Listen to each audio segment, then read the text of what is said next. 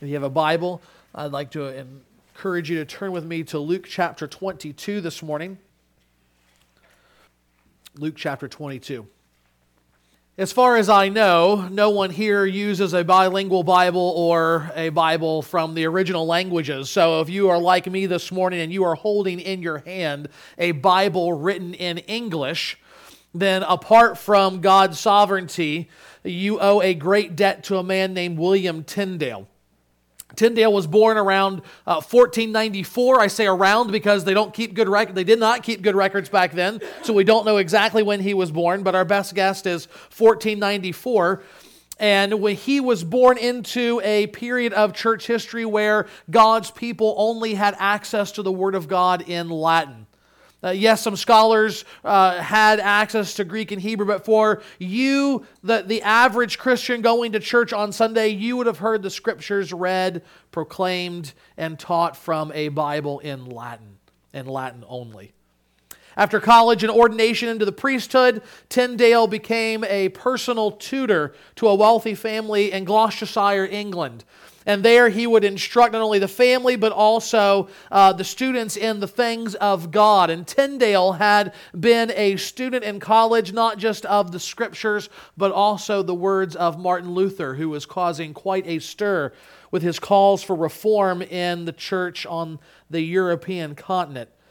And as this family tutor uh, of a wealthy family, he was um, often able to dine with and engage with conversa- in conversation with many of the important clergy in that area that would come and be invited to be guests at the table of his master.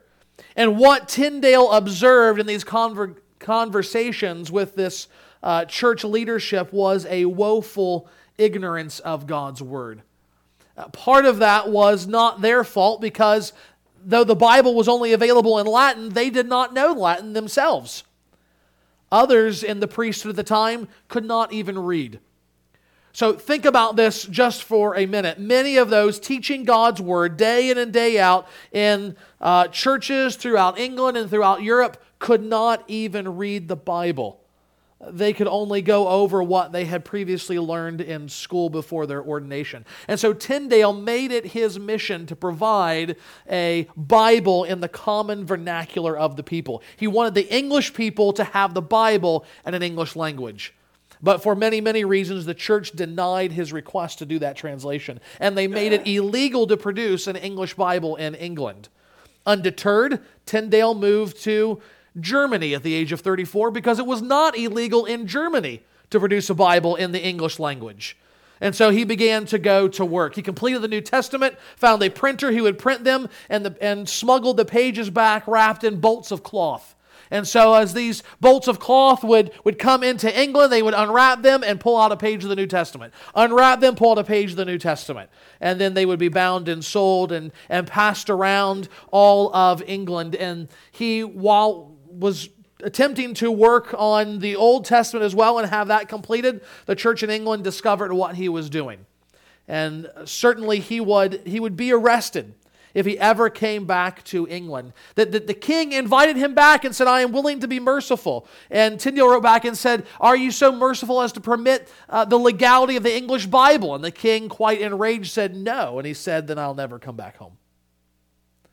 Nevertheless, the church was not satisfied and sent many spies out to seek him on the continent.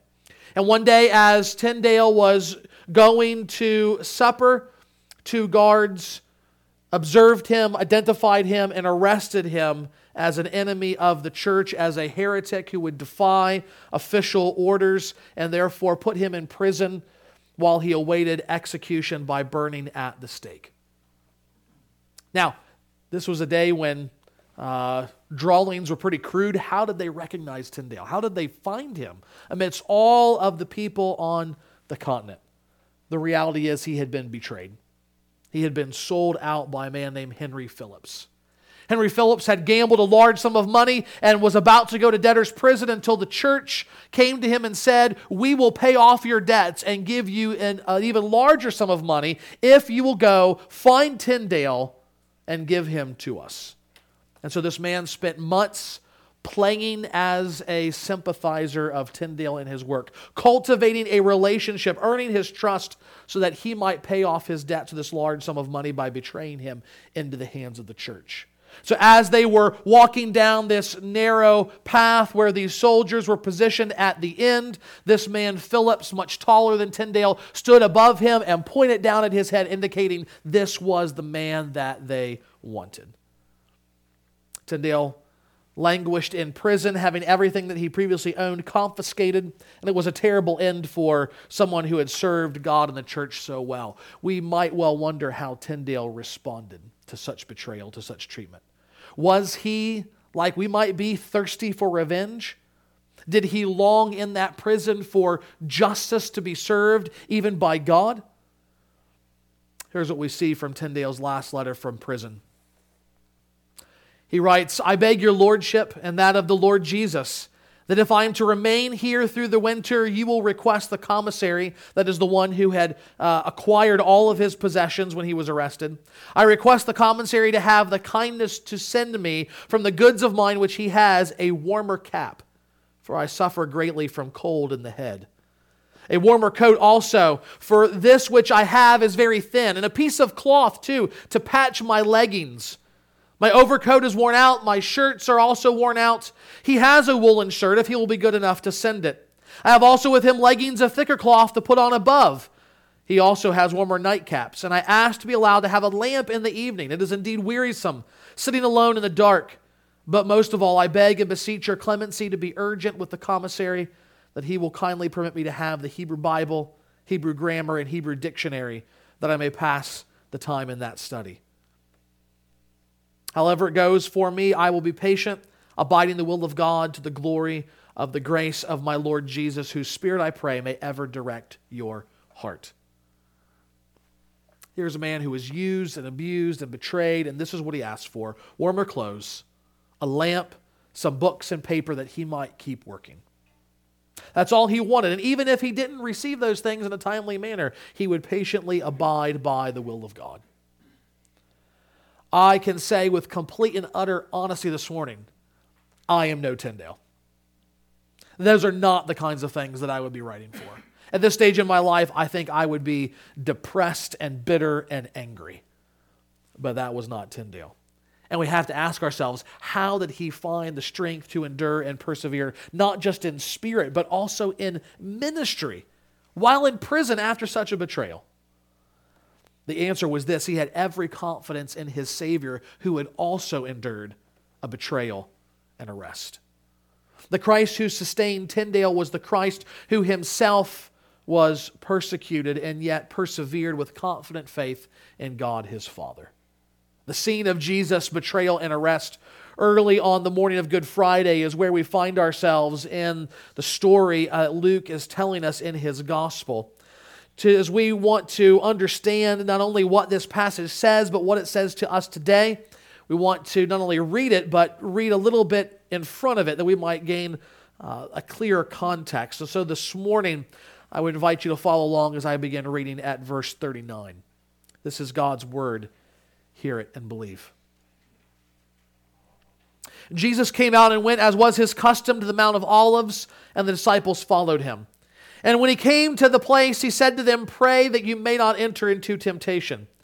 And he withdrew from them about a stone's throw and knelt down and prayed, saying, Father, if you are willing, remove this cup from me. Nevertheless, not my will, but yours be done. And there appeared to him an angel from heaven, strengthening him. And being in an agony, he prayed more earnestly, and his sweat became like great drops of blood falling to the ground. And when he rose from prayer, he came to the disciples and found them sleeping for sorrow. And he said to them, Why are you sleeping? Rise and pray that you may not enter into temptation. While he was still speaking, there came a crowd, and the man called Judas, one of the twelve, was leading them. He drew near to Jesus to kiss him, but Jesus said to him, Judas, would you betray the Son of Man with a kiss? And when those who were around him saw what would follow, they said, Lord, shall we strike with the sword? And one of them struck the servant of the high priest and cut off his ear. But Jesus said, No more of this. And he touched his ear and healed him. Then Jesus said to the chief priests and officers of the temple and the elders who had come out against him, Have you come out as against a robber with swords and clubs? When I was with you day after day in the temple, you did not lay hands on me. But this is your hour and the power of darkness. Then they seized him and led him away, bringing him into the high priest's house. And Peter was following at a distance. And when they had kindled a fire in the middle of the court- courtyard and sat down together, Peter sat down among them. Then a servant girl, seeing him as he sat in the light and looking closely at him, said, This man also was with him. But he denied, denied it, saying, Woman, I do not know him. And a little later, someone else saw him and said, You also are one of them. But Peter said, Man, I am not. And after an interval of about an hour, still another insisted, saying, Certainly this man was also with him, for he too was a Galilean. But Peter said, Man, I do not know what you are talking about. And immediately, while he was still speaking, the rooster crowed. And the Lord turned and looked at Peter. And Peter remembered the saying of the Lord, how he had said to him, Before the rooster crows today, you will deny me three times. And he went out and wept bitterly. Last week we looked at Jesus praying in the garden and the struggle as he contemplated the cup of God's wrath that he was about to endure for his people. Though innocent, he was about to drink down the wrath that they deserved for their sins, that we deserved for our sins. He prayed for God's help to do his will, and that help came. Jesus leaves the garden fully resolved for the cross ahead, obeying the will of God his Father. But before the atoning, salvific pain of the cross, he will first suffer the indignity of betrayal and arrest. And as he does, Jesus gives us a glimpse of his glory that should help us in our own faith in him. He shows us the kind of Savior that He is, that we might not fail to pray and enter into temptation. And yet, when we do fail, we are here assured of the Savior who will forgive and bring us back into fellowship with Himself. So, as we seek to, to, to see Christ in this passage, we begin by first noticing His benevolence and betrayal. His benevolence and betrayal. Luke says, while he was still speaking, that is, while he was still telling his disciples, watch and pray, there came a crowd, and the man called Judas, one of the twelve, was leading them. Now, much as in Tyndale's day, only more so, uh, this is the day before mugshots or Instagram. There's no paintings or portraits or photographs uh, that cause people to be well known in terms of their appearance. So Jesus would not have, you would not have been able to immediately pick him out of a crowd unless, like one of the disciples, you had been with him for a long time, or perhaps he had visited your house personally, or you had seen him up close while he preached a few times. This is why Judas was there to lead this group, not only to Judas' location, but also to identify him to the authorities. Notice Luke says that he drew near to Jesus to kiss him, but Jesus said to him, Judas, would you betray the Son of Man with a kiss? Now it's interesting that Mark tells us directly that Judas was the one who had told them, This will be a sign for you. The one that I kiss is the one that you should seize and arrest. Judas had the idea of using the kiss to identify Jesus. And so when he finds Jesus in the garden, he calls out to him, Rabbi, to get his attention, and then he actually goes and kisses him on the cheek. But here, Luke slows down the narrative a little bit. Luke gives us more uh, of, a, of an intimate picture of what happens in this moment. He is telling his disciples, Rise and pray that you may not enter into temptation. And as he's doing that, as the, the disciples are, are struggling to awake from sleep, uh, Judas calls out to him, Rabbi, and he comes close to greet him and stoops in, leans in to kiss him, but Jesus stops him. He stops him on the lean in and he says, Jesus, or Judas, Judas, would you betray the Son of Man with a kiss? Uh, we know even today a kiss on the cheek in certain cultures was a pretty common form of greeting, but it wasn't so common that it was meaningless. It was still not something that you would greet strangers with. It was a, a sign of affection uh, something more than just a casual handshake or a hello. It was a, a warm greeting that conveyed something of the depth of the relationship. Think about someone that is close to you, someone that has been meaningful in your life you haven't seen for a few months and a few years. You don't just say, Hi, how you're doing. You, you go in for the bear hug, you go in for the grip, and you hold on to them for a minute and, and, and, and remember how much they mean to you and let them know the same thing. And so as Judas leans in for the betrayal, Jesus asks him, Are you really going to do this? Are, are, you really going to betray me, Judas? Are you going to do it with, with a kiss? I just think for a minute about the kindness of Jesus in that moment. An undeserved, unappreciated kindness from Jesus towards Judas. Je- Jesus knows what's coming. I mean, he has predicted it from the beginning. He knows what is going to happen. Eh, eh, you would, you would think there would be a rebuke, you would think there would be anger. But, but after all these years, Judas has been loved by Jesus. Jesus has invested in him as a disciple. He has instructed him. He has sent him off and authorized him to preach. He has prayed for him. Just a few hours before, in great humility, Jesus has washed Judas' feet. And now Judas is about to betray him. He might as well have slapped him as a, in the face as a sign to the soldiers. But instead, Judas is about to malign this universal sign of love, the kiss, by betraying the one who still loves him.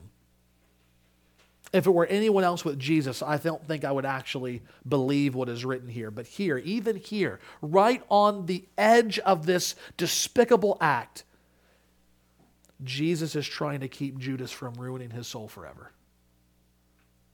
Judas leans in for the kiss, and Jesus says, Are you sure you want to do this? Are you, are you really sure you want to go down this road? Do you really want to betray the Son of Man, the one that you know to be the Messiah, with a kiss? But Jesus, Judas will not turn back. Judas will not see his sin. He will not heed the words of Jesus, and he betrays him.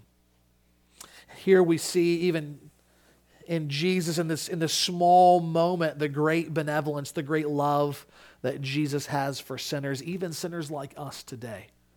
In love, Jesus warns us that we are on an irrevocable path to hell. And he warns us because he loves us to warn us that we might turn and be saved. That's what we see in Jesus here. But Luke shows us more. We also see in Jesus one who brings clarity to confusion clarity to confusion. Remember that just hours before this, Jesus told the disciples that one of you 12 are going to betray me.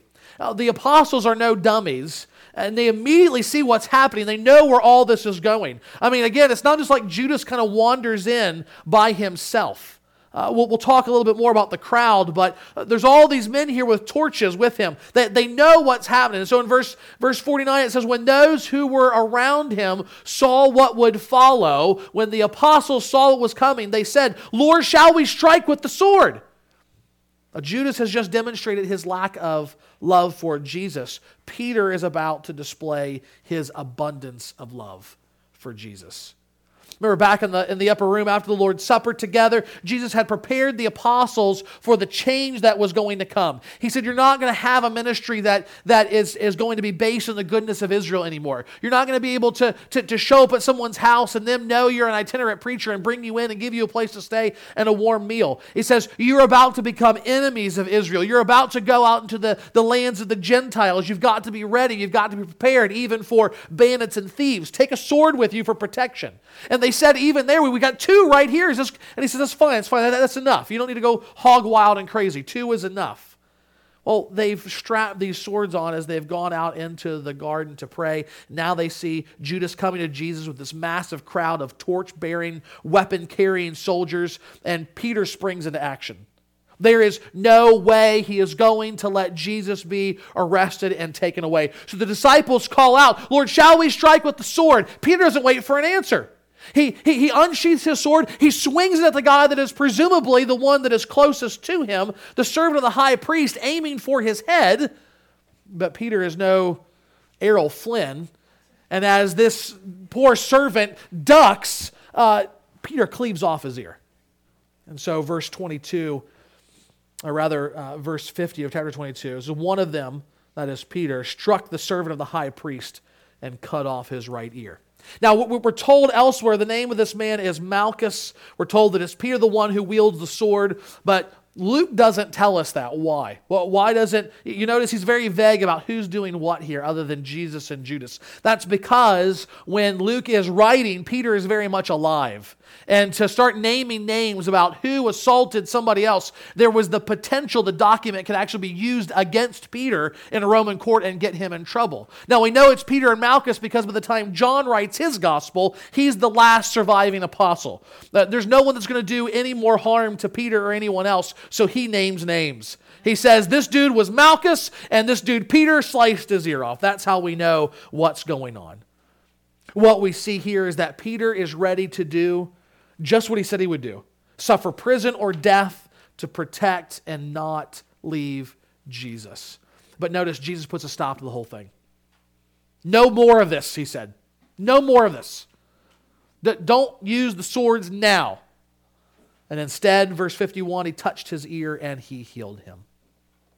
Now, for a long time, there's been confusion among the disciples, even among the people, about who Jesus is, about exactly what he's going to do as the Messiah. In the midst of all of this, this kind of uh, tension, which could have easily spiraled out of control, Jesus stops the whole thing and brings clarity to his mission.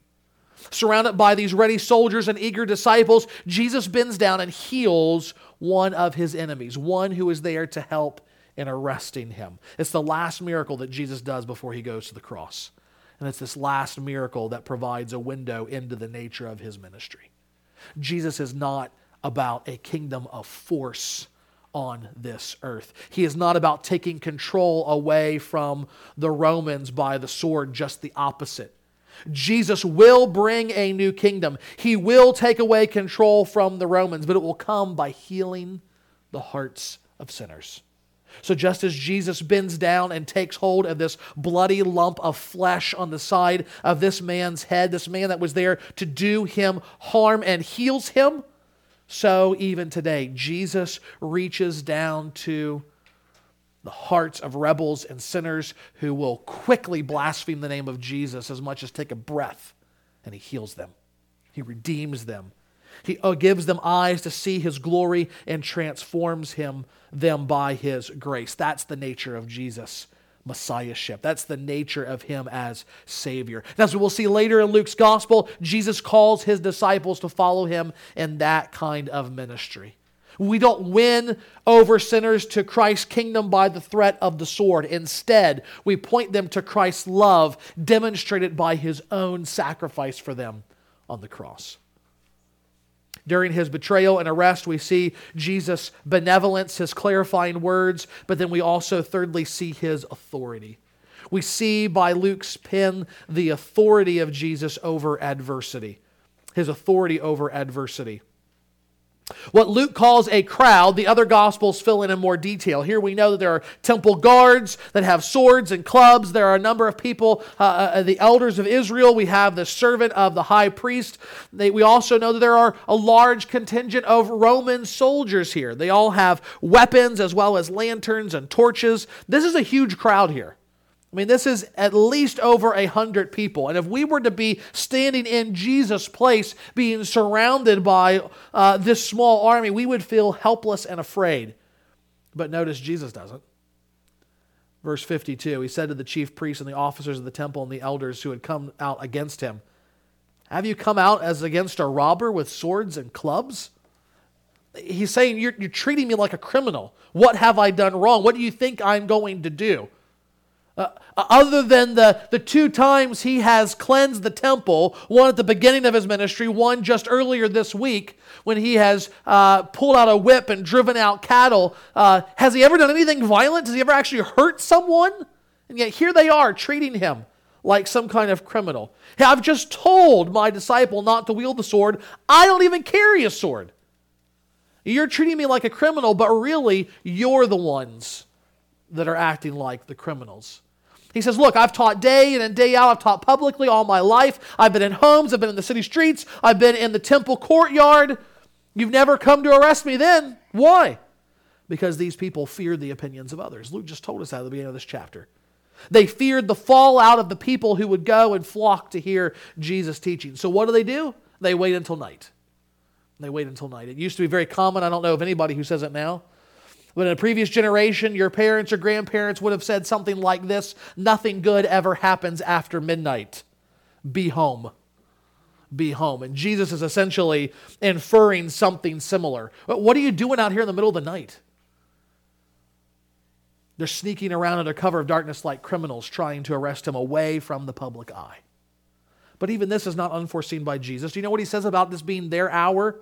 He says, When I was with you day after day in the temple, you did not lay hands on me, but this is your hour and the power of darkness. What is Jesus telling us here? He's telling us this in this arrest, along with the, the, the ridiculous trial, and then eventually his execution on the cross, we see this evil being perpetrated on Jesus by those in power. We see the religious leaders of, of Israel as well as the Roman authorities. But what Jesus is saying is they do not ever stand in authority over Jesus legitimately by their own, by their own power. Rather, this authority has been granted to them. Jesus says, This is your hour, not just indicating the time of day or this moment, but rather the smallest portion of authority that's been given to them by God who is sovereign over all things. Jesus, not as one famous scholar once claimed, Jesus is not being ground down into the wheel of fate, unable to help himself. No, he still stands as the one in authority over the entire scene. In fact, in fact, John tells us that, that when they come and they say, We're looking for Jesus, he, he, he might say, I am he, or it is me, or he might say, I am. I tend to think it's the second because all of the Roman soldiers fall down on their knee. Who has the authority in this garden? Who has the authority in this rest? It's not them, it's Christ. He is the one where in John 10 he says, It is my authority. I am the one who am able to both lay down my life and to take it up again. In Matthew, he tells Peter after he tells him to put away the sword, he goes, Do you think I cannot appeal to my Father and he will at once send me more than 12 legions of angels? He says, Do you not think the army of heaven itself is, is, is at my command right now? That this whole thing would be over in a second if I wanted it to? But that's not the will of my Father.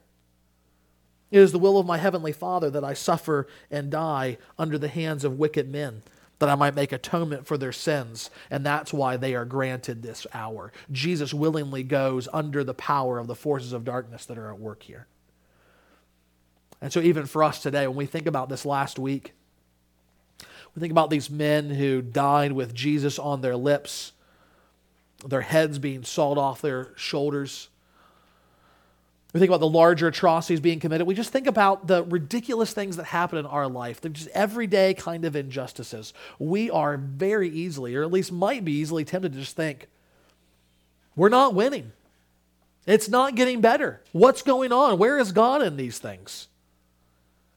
But we have to remember that even in the midst of the vilest attacks and atrocities, in the worst adversity, Christ is still in authority. Christ is still sovereign over all things. And we live in such an age in which the gospel, while it is advancing, people are being saved, and the church is growing, Satan is not going to stand by and merely watch. He is going to resist. He is going to rage against the light, even as he knows his end is coming near. So, all of that should be thought about and meditated upon and prayed about in light of what we see in this passage. Namely, that even the vilest sins of humanity are going to be used together for the good of the church as the gospel is preached and sinners are both saved and sanctified. The worst sin in the world is happening right here in our passage. Jesus' betrayal, his arrest, his denial, his trial, and his execution. And yet, what is going to happen from this sin? But the most amazing miracle of God's grace. Jesus shows benevolence and betrayal, brings clarity to confusion. He wields authority in adversity. And finally, Jesus has the power to bring devotion from denial. He has the power to bring devotion from denial. The other Gospels make it clear that when Jesus does not fight back but willingly goes with the authorities, the disciples scatter off into the night. Though there are probably some kind of initial attempt to grab them, the soldiers aren't that concerned with their capture. They're really there for Jesus.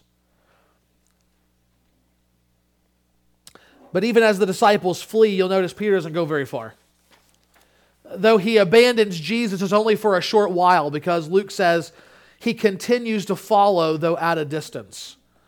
And as I thought about that, as I pondered that this, this week, I thought, isn't that a wonderful description of most of us some days? We do not lose our faith. We're still following Jesus, but it's at a distance. It's not the intimacy of fellowship that Jesus calls us to. It's not the degree of loving obedience that Jesus designs for our life. We're lagging behind spiritually, but we're still following him. We're following but at a distance. And that's not just true of Peter's physical location, but also of his heart. Luke says the crowd seized Jesus and led him away, bringing him into the high priest's house, and Peter was following at a distance. Luke goes on to explain that when they had kindled a fire in the courtyard, uh, excuse me, in the middle of the courtyard of the high priest and sat down together, Peter sat down among them.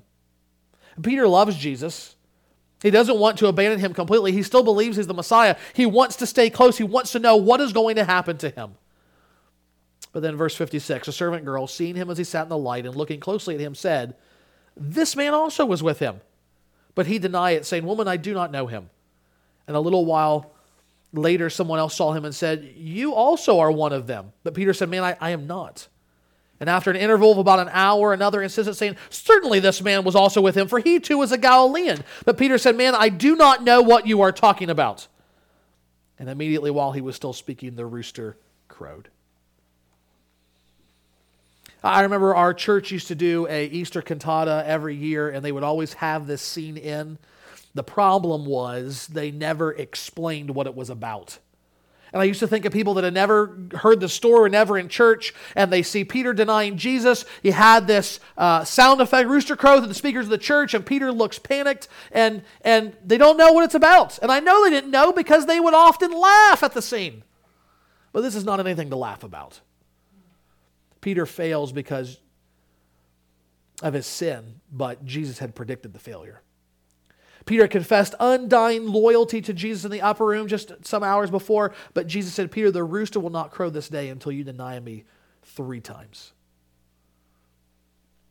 Phil Ryken wisely points out the true test of our discipleship not lies in the promises we make to God, but in our witness to the world. We can sing all the songs we want, offer all the smiles, act like we've got it all together in the midst of church, but what is our life like when we exit these doors? You see, that's what's happening with Peter. When he's with Jesus, when he's with the 12, he can talk a good game, perhaps even sincerely. The problem comes when he's forced to put up or shut up. And he doesn't put up, he shut ups. He doesn't confess Christ, he denies him. And so we have to ask ourselves what are our daily priorities like? Do they validate our confession of faith here, or do they stand in contrast to it? Do they reflect a clear witness of our faith or our desire to be as comfortable as possible?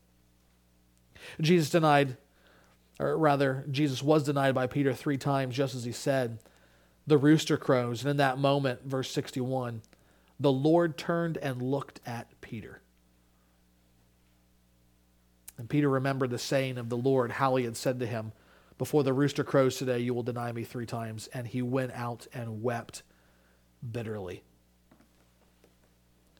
I can't imagine the stab of pain that must have been in Peter's heart at that moment.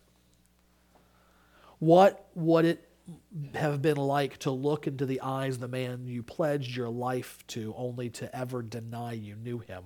Not once, not twice, but three times. What must have it been to look into the eyes of the man you've just abandoned, who was about to lose his life simply because you feared the loss of your own life. It's not surprising that he left and wept bitterly.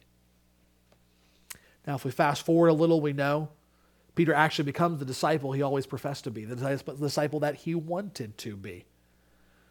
Just as he denied Jesus three times, so after Jesus' death and his resurrection, Peter to his face affirms three times his love and devotion to Christ and his willingness to serve Christ's people the authenticity of that affirmation is then borne out in his life as he boldly preaches the gospel of Christ, leading the church for decades until he himself is crucified by Roman authorities. The question is, what happens between now in this passage and then in that one? What happens between him denying and weeping bitterly and him boldly and confidently preaching Christ in about 40 days? The answer is simple two words Peter repented. Peter repented. In 2 Corinthians 7, Paul says there are two kinds of sorrow one that leads to life and another that leads to death. There is a godly sorrow that brings life because that godly sorrow brings us to repentance for our sins and faith in Christ to save and forgive. But there is another kind of sorrow that stops short of repentance and only lands in regret. I'm sorry that I did this because I don't like the consequences. That's what regret is. Repentance is, I'm sorry that I did this because it was offensive to God. That's the difference. That's the difference. The distinction is seen here between Judas and Peter. Again, we know from the other Gospels that Judas regrets what he did. He goes to the chief priests and the elders and he says, I want to take it all back. I want to give back this 30 pieces of silver that I took. I want Jesus to be sprung free. And they said, It's done, son. It's, it's done. And in great despair, Judas throws the money out. And what does he do? He goes out and he commits suicide. He hangs himself. He has a sorrow that is marked by regret, but leads only to death. Peter, on the other hand, sees his sin and grieves, but does more than just regret what happened. He repents. How did he come to repent? Through Jesus. And I think we see it implied, at least, in these verses here. First, there is the sympathetic look that Christ gives Peter. Jesus knew what was coming. Jesus knew his weakness. He told Peter what his weakness would be. And as the rooster crows and Peter's eyes snap to Jesus, Jesus looks at him in a way that reminds him of his weakness, that points out his sin, but also provides him hope. Because with that look, I think Jesus also reminds him of his saving word. Luke says in verse 61 Peter remembered the saying of the Lord, how he had said to him, Before the rooster crows today, you will deny me three times. That's what the Lord had said to him. That's what Jesus had predicted. But that's not all he had predicted. That's not all he had said to Peter. Remember, before that, he said, I have prayed for you that your faith not fail, may not fail. When you have turned again, Peter, when you have repented, strengthen your brothers. In other words, Jesus said, You're going to fail, but you're also going to repent and be the apostle I've called you to be. And I think that's what gave Peter the assurance of forgiveness, the assurance of love that enabled him to go and weep bitterly with sorrowful repentance. It was the saving, it was rather the sympathetic look that led to the remembering of a saving word which resulted in sorrowful repentance. These tears of Peter weeping were not just for himself, but also for his Savior. How could he have denied someone who loved him so much? And we must ask ourselves the same question How can we deny someone who loves us, who has loved, who still loves, and will continue to love us so much? More than a decade ago, my dad once befriended a Christian man at his work who was struggling with pornography. my dad told him every time he walked into the smut shop, he ought to wear a sign that with these words, I do not know him. The question for us is what are we saying? What are we doing? Where are we going? What are we thinking that should cause us to have the same sign on us? I do not know him. Once we've honestly answered those questions, then what shall we do? How will we deal with our sin? B.B. Warfield is helpful as he was preaching on this passage, and he said this As our Savior was being tried and preparing to bear the sins of all of us on the cross, he had time to give one glance to a faltering disciple and so save his soul in the saving of the world. How much more will Christ still look at us today when we are faltering? If we are a disciple of Jesus, we can relate to Peter's experience. We may not have verbally said, I do not know him, but we've declared it with our lives. We can relate to failing Jesus. We can relate to confessing him with our lips and denying him with our actions. But there is hope for us just as there was for Peter. The hope comes when we look to Jesus, when we look to Christ and see not just the seriousness of our sin, but we also remember his promised word of forgiveness. Only then will we move past regret to repentance and from there be restored to fellowship with our Savior. Father, that is our prayer this morning that we would not languish in our sin, that we would not die in regret, that we would not so experience regret that we would actually demonstrate we've never believed in the first place. Instead, Father, we want to find ourselves under that sober, saving gaze of grace that our Christ looks at us. Looks at us with both tears of sorrow and tears of joy in his own eyes, reminding us how far we have fallen and yet the great price by which we've been saved that we might be forgiven as well. Father, today we pray that you would help us to look to Jesus here and be encouraged, to be a people who always repent, just as he told us to do. In Jesus' very first sermon, he said, Repent and believe the gospel. May that be our daily habit. May that be the power with which we live our lives that would increasingly allow us to say no to sin and yes to him. Father, may our declaration not be, I do not know him, but rather, I do know him. He is my Savior and my King. We pray it in his name. Amen.